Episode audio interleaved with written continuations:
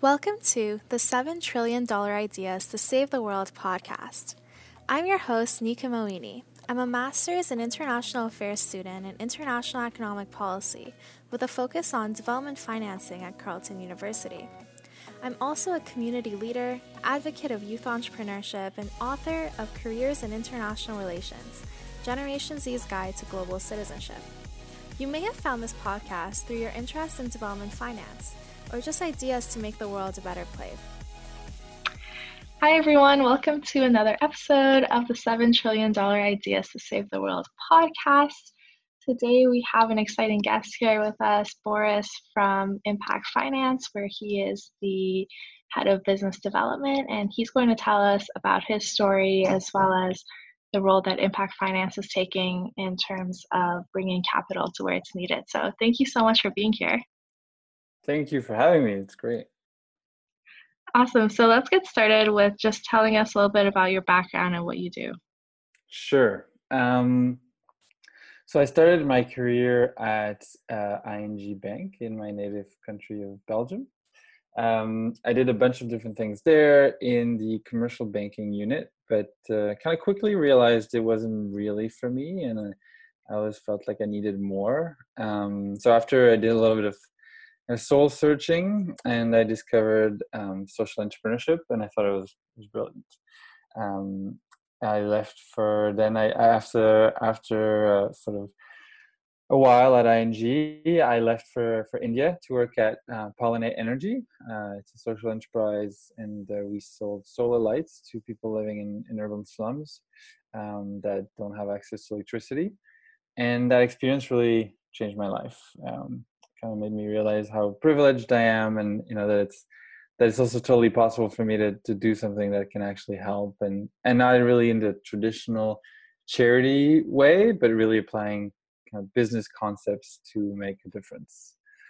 Um, so after that, I decided to move to Canada to come back to my partner's family, and I was looking for something that combined you know both my experience in finance and my passion for social entrepreneurship and that's where i met um, paul allard and tima grow at the social finance forum in toronto in 2016 um, and i kind of fell in love with the with the project with impak finance. So um, so i guess uh, i should say a few words about impact as well about what we do. Um, impact's mission is to um, put finance and capital back um, to the service of um, the the real economy that ha- that has a positive social environmental impact.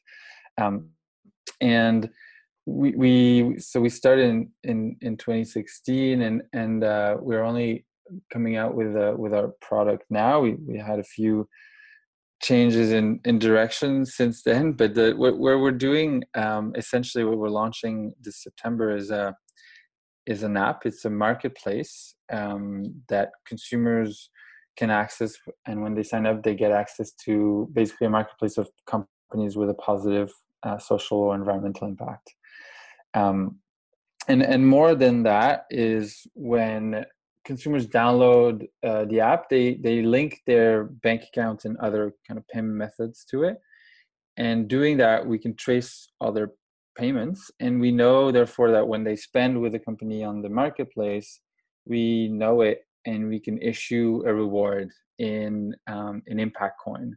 Impact coin is a cryptocurrency coded for social impact that we launched uh, last year uh, through the first um, ICO that was issued with the consent of any securities commissions in, in North America, uh, which was uh, which was quite important for us because we wanted to, you know, get away from the the sort of stigma that cryptocurrencies have that is you know there's, there's a lot of speculation and fraud and and the, and so forth. So for us being regulated was um uh and is still a way to you know there's there's we do a lot of things against fraud. We do a lot of things we do a lot of know your client a lot of anti-money anti-money laundering laundering sorry.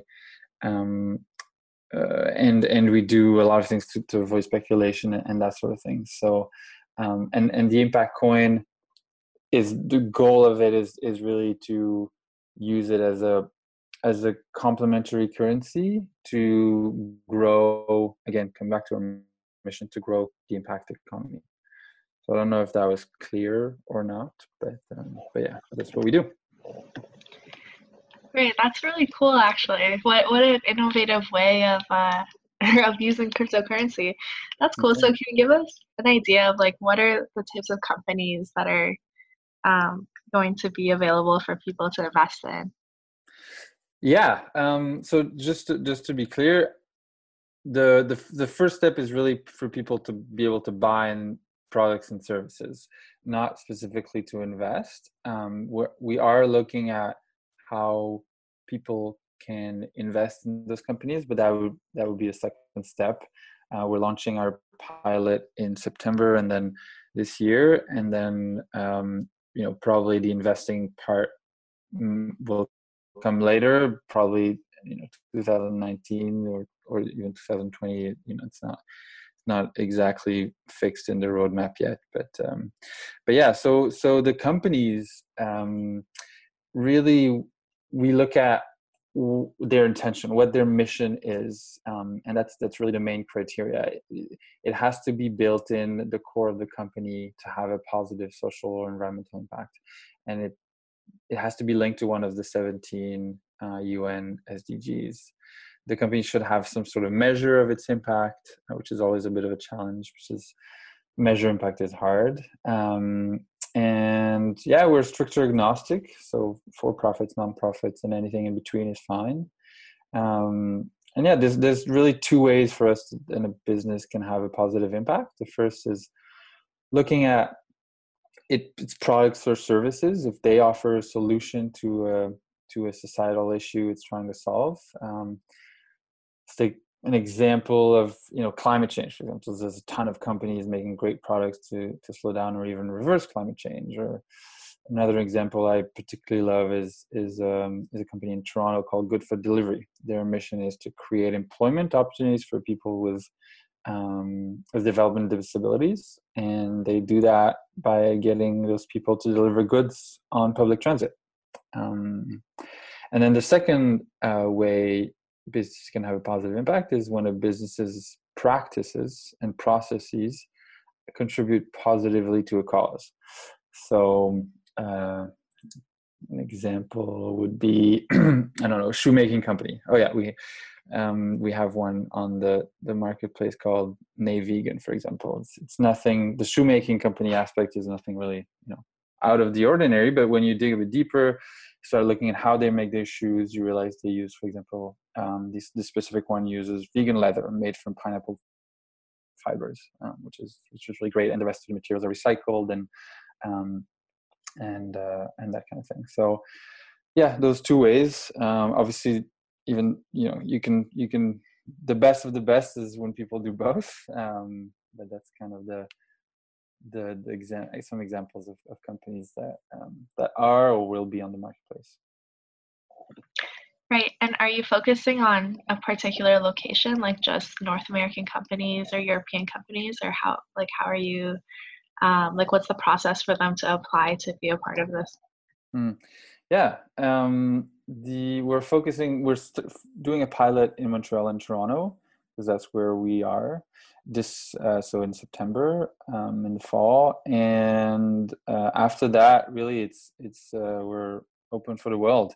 It's it's a model that's quite easily replicable. All we need is is companies to to sign up. Uh, we're we're going to do some you know sort of more targeted efforts in in some areas where we we see some more interest or we we know there are more of those companies. For example we um, you know in in paris there's, there's the impact economy is quite big and growing cities like new york san francisco um, london in the uk um, that that sort of that sort of big sort of hubs um, and the process for companies to sign up is is fairly easy um, it's a 15 minute uh, two-step process. Sorry, the first step is 15 minutes. It's a sort of declarative questionnaire, and the second step is is uh, half an hour to 45 minutes. Um, and we ask questions related to yeah impact. Um, we actually based our questionnaires on the Impact Management Project, which is an initiative in impact investing backed by a thousand really large organizations such as um, Ford Foundation, Rockefeller Foundation, BlackRock, etc. And they built a framework for impact measurement, looking at five dimensions, uh, to which we added one. Um, the five dimensions are um, the what. So what what does the company do, and what outcomes are produced produced? Uh, how much? Uh, so really trying to understand how significant the effect is in a given period of time and how deep the impact is, how many people the organization touches, etc.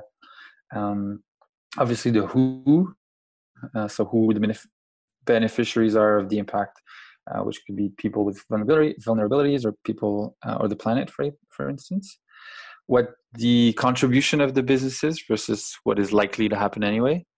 Um, and finally, what the impact risk is. So, how likely the outcome is to be different from what we expect and so yeah we applied that framework and coded it into that that two step questionnaire that i was mentioning and um, companies uh, need to answer that when they sign up to the marketplace and then uh, using ai spot checks and, and crowdsourcing we sort of verify what the company has declared to avoid uh, abuse so um so that's it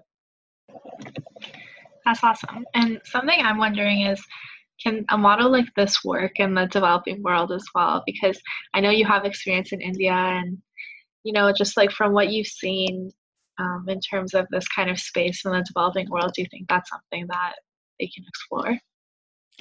Um, I would, I would love for that, yes, to be applicable. We're obviously focusing, as you noticed, our efforts on on places um, in more um, fortunate countries, but the the um, the model is is totally applicable. There are in developing countries such as India, for example, where I live, there there are a a, a lot of social enterprises that are doing amazing amazing work and that are are selling products and services locally and internationally.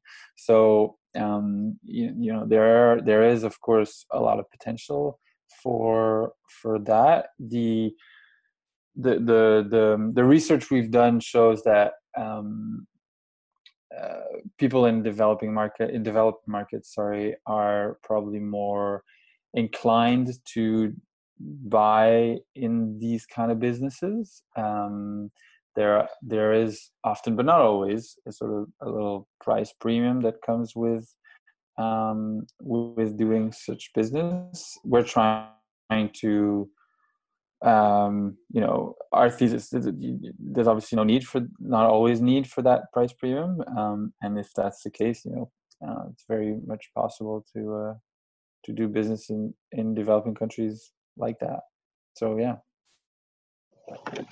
Very interesting. So I'm just going to ask you a couple questions about like what you think is missing in terms of um, in terms of really being able to drive finance to the sustainable development goals. So, mm-hmm. you know, I know you worked in traditional banking in the past. So, what do you mm-hmm. think?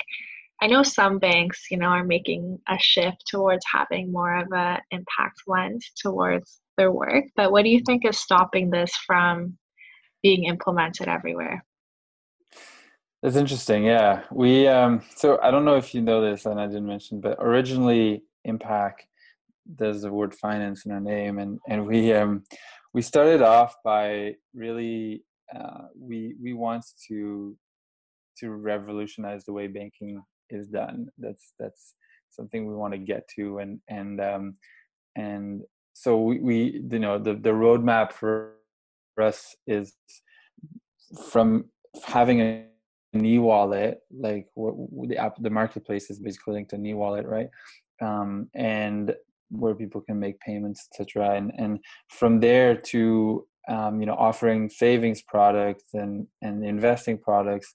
And then when you reach a critical mass you know getting a, bank, a banking license and offering banking products that's that's sort of our sort of long-term um, strategy. Um, and yeah it, it, i think so to answer your question i think really what it it comes down to us, to the people. If we, I think, don't tell our banks and pension funds that we want these kinds of investments that, you know, are having a positive impact, they're not going to do it. um, these large institutions are you know and built to manage risk and they're also very large so they're slow to change uh, right so it will take time for them to adapt but um, and it also took time for kind of the studies to come out um, showing that these kind of investments are actually not more risky or they don't have a low return like most people think still think they are. Um, but that they're actually less risky and they can have a market rate or even higher uh, return. And, and that makes perfect sense if you think about it. These companies we're talking about are tackling huge environmental and social challenges mm-hmm. and bringing great solutions to solve them. So of course they're going to succeed versus a company that actually makes those problems worse. Um, and where your pension fund for example and, and half your portfolio is in real estate why would you keep investing in fossil fuels when you know that that's just going to make your real estate portfolio more risky and prone to floods hurricanes fires whatever?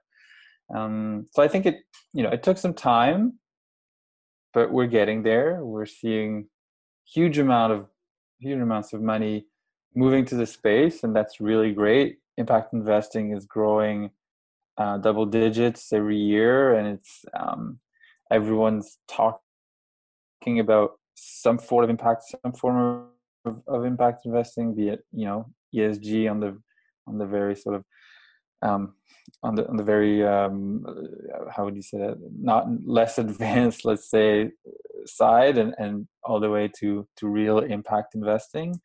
Um, but uh, everyone's talking about it. If you talk to to banks to pension fund managers they they they all know what ESG is very well. They all apply some sort of ESG investing criteria. Um, some are more advanced than others obviously but but yeah it's um, it's happening Amazing. It's good to hear that.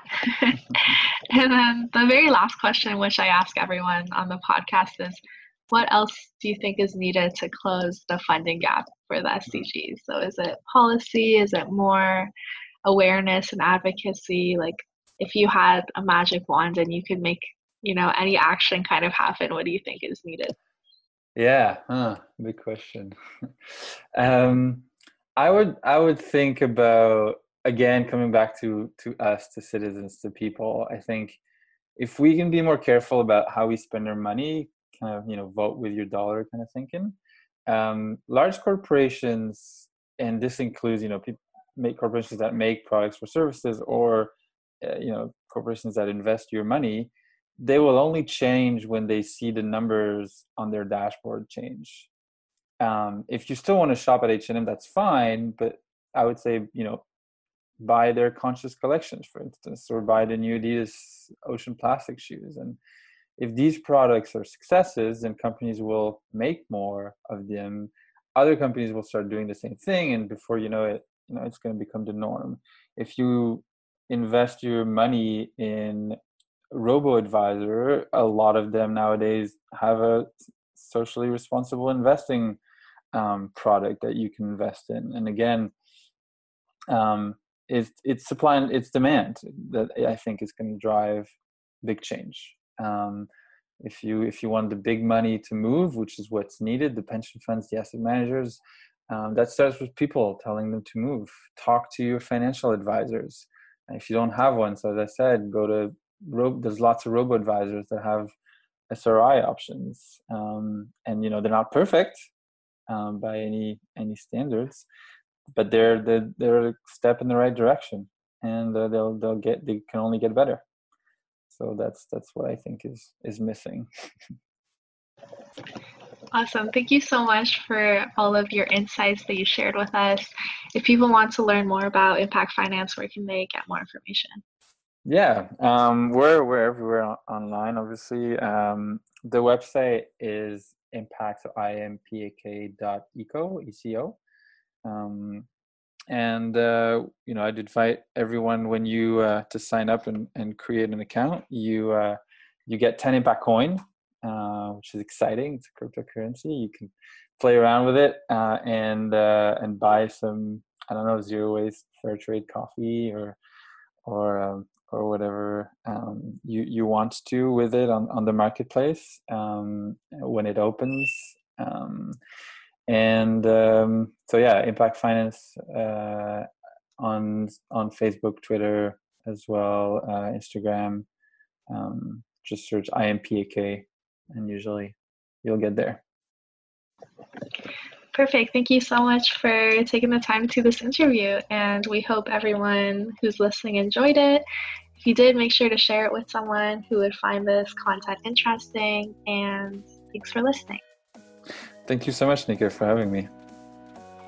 Thank you so much for tuning in to this episode of the $7 trillion Ideas to Save the World podcast. If you know someone who would love listening to this content, make sure to send it over to them so they too can learn about it. And together, let's change the world.